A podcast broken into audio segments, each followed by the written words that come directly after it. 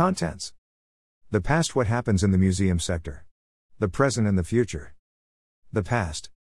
The widespread COVID nineteen outbreak imposed sudden library closures and brought about the need for the library sectors to find suitable modus operandi during times where the new norm was the confinement of patrons and staff alike, combined with rigorous social distancing measures in the libraries. A library being a third place became a nostalgic memory. Under the new circumstances, the library's role had to be reshaped in a completely digital operation space, which is very different from providing a set of digital services. In fact, this requires redesigning the services in a process called digital transformation. This brought forward plenty of questions which do not have trivial and easy answers. Which in-person services can be successfully transferred into the digital space? How exactly to do this? How to optimize the use of digital resources which already exist? What new digital resources are needed this time? How to develop resources which support the patrons best, rather than overwhelm them in a world where the patrons are anyway spending plenty of their time online? These are hardly all the questions, but I picked some of those which are indicative of the strategic thinking which needs to take place in many libraries. Having to plan for and implement a transformation in times when the business is definitely far from as usual is a big challenge, and the institutions would have different capacity to handle this change. Library sector responses ranged from adopting coping strategies to embracing innovation. Existing digital services were expanding, and traditional in-person services had to be migrated online, galvanizing the institutional planning for digital transformation. Till today, there are no systematic evaluations on the changes in the digital delivery in the libraries, but I talked about how we can analyze the changes in library services, giving some recent examples from the library sectors of Qatar in the webinar for Ankara University on April fourteenth twenty twenty, Glamorous or Gloomy Future. Glam Institutions Post-COVID nineteen. What happens in the museum sector?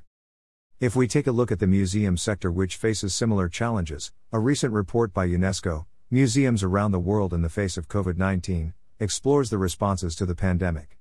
It clearly identified the limited digital transformation taking place, and the growing digital divide. Infographic from page four of the UNESCO report Museums Around the World in the Face of COVID nineteen. C C by S A three point oh Ego, UNESCO. The resilience and migration to the digital space of museums took several forms: use of previously digitized resources, enhanced social media presence, new online exhibitions, and special activities. The last group is of biggest interest because it is indicative of the potential of institutions for digital transformations, but as one can see from the diagram below, special activities were limited in museums from most of the world's regions. This poses some hard questions to the museum strategists. How exactly the museums will transform in the future, and what will help to bridge the even larger digital divide the pandemic triggered. Diagram from page seventeen of the UNESCO report Museums Around the World in the Face of COVID nineteen. C C by S A three point oh Ego, UNESCO. While no similar studies were done in the library sector, looking at the museum sector will help to compare and maybe seek some common approaches and solutions for the future. The present and the future. Planning for reopening of libraries is particularly challenging amid the unknowns of the continuing pandemic. In this time, E F L I is collecting and providing access to resources from library institutions and organizations around the globe.